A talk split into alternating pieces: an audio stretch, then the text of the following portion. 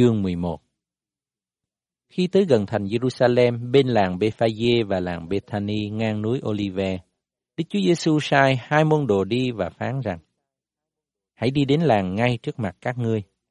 Vừa khi vào đó, thấy một con lừa con đương buộc chưa có ai cởi, hãy mở nó ra, dắt về cho ta. Hoặc có ai hỏi các ngươi rằng vì sao làm điều đó, hãy đáp lại, Chúa cần dùng nó, tức thì họ sẽ cho dắt lừa về đây. Hai người đi, thì thấy lừa con đương buộc ở ngoài trước cửa, chỗ đường quẹo bèn mở ra. Có mấy kẻ trong những người ở đó hỏi rằng, các ngươi mở lừa con đó làm chi? Hai người trả lời theo Đức Chúa Giêsu đã dặn thì họ để cho đi. Hai người dắt lừa con về cho Đức Chúa Giêsu, lấy áo mình trải trên nó rồi Ngài cởi lên. Nhiều người trải áo mình trên đàn, lại có kẻ rải nhánh cây chặt trong đồng ruộng. Người đi trước kẻ theo sau đều la lên rằng, Hosanna, đáng khen ngợi cho đấng nhân danh Chúa mà đến. Phước cho nước đến là nước vua David, tổ phụ chúng ta. Hosanna ở trên nơi rất cao. Đức Chúa Giêsu vào thành Jerusalem, đến nơi đền thờ. Đoạn liếc mắt xem mọi sự chung quanh, thì trời đã tối. Ngài bèn ra đặng đi tới làng Bethany với 12 sứ đồ. Sáng ngày, khi đã lìa làng Bethany rồi thì Ngài đói. Vừa thấy đằng xa một cây vả có lá, Ngài đến đó xem hoặc có chi chăng. Xong tới gần rồi chỉ thấy có lá mà thôi, vì bây giờ không phải mùa vả.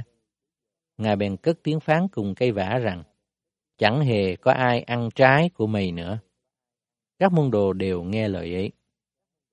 Đoạn đến thành Jerusalem, Đức Chúa Giêsu vào đền thờ, đuổi những kẻ buôn bán ở đó, lại lật đổ bàn những người đổi bạc và ghế những kẻ bán bột câu. Ngài cấm không cho ai được đem đồ gì đi ngang qua đền thờ. Rồi Ngài dạy dỗ chúng mà rằng, Há chẳng có lời chép nhà ta sẽ gọi là nhà cầu nguyện của muôn dân hay sao? Nhưng các ngươi đã làm thành cái hang trộm cướp. Các thầy tế lễ cả và các thầy thông giáo nghe mấy lời bèn kiếm cách diệt Ngài vì họ sợ Ngài. Tại cả đoàn dân cảm động sự dạy dỗ của Ngài lắm. Đến chiều, Ngài và môn đồ ra khỏi thành.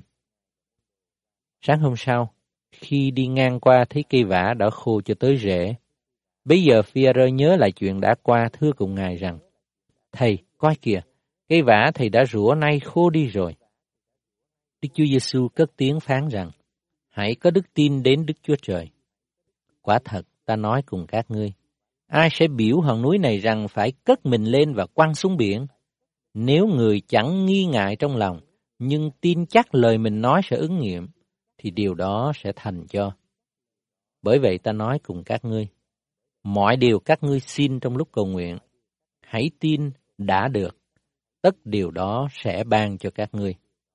Khi các ngươi đứng cầu nguyện, nếu có sự gì bất bình cùng ai, thì hãy tha thứ, để cha các ngươi ở trên trời cũng tha lỗi cho các ngươi. Chúa và môn đồ trở lại thành Jerusalem. Ngài đang đi dạo trong đền thờ, thì các thầy tế lễ cả, các thầy thông giáo và các trưởng lão tới gần Ngài mà hỏi rằng, thầy lấy quyền phép nào làm những điều này, hoặc ai đã cho thầy quyền phép làm những điều ấy? Đức Chúa Giêsu phán rằng, ta cũng hỏi các ngươi một câu, hãy trả lời cho ta, thì ta sẽ nói cho các ngươi biết ta làm những điều đó bởi quyền phép nào. Phép báp tim của Giăng đến bởi trên trời hay là bởi người ta? Hãy trả lời cho ta đi. Và họ bàn với nhau như vậy. Nếu chúng ta nói bởi trên trời, thì người sẽ nói rằng, vậy sao các ngươi không tin lời Giăng? Bằng chúng ta nói trái lại bởi người ta. Họ sợ dân chúng vì ai nấy đều tin Giăng thật là đấng tiên tri. Nên họ thưa lại cùng Đức Chúa Giêsu rằng, chúng tôi không biết.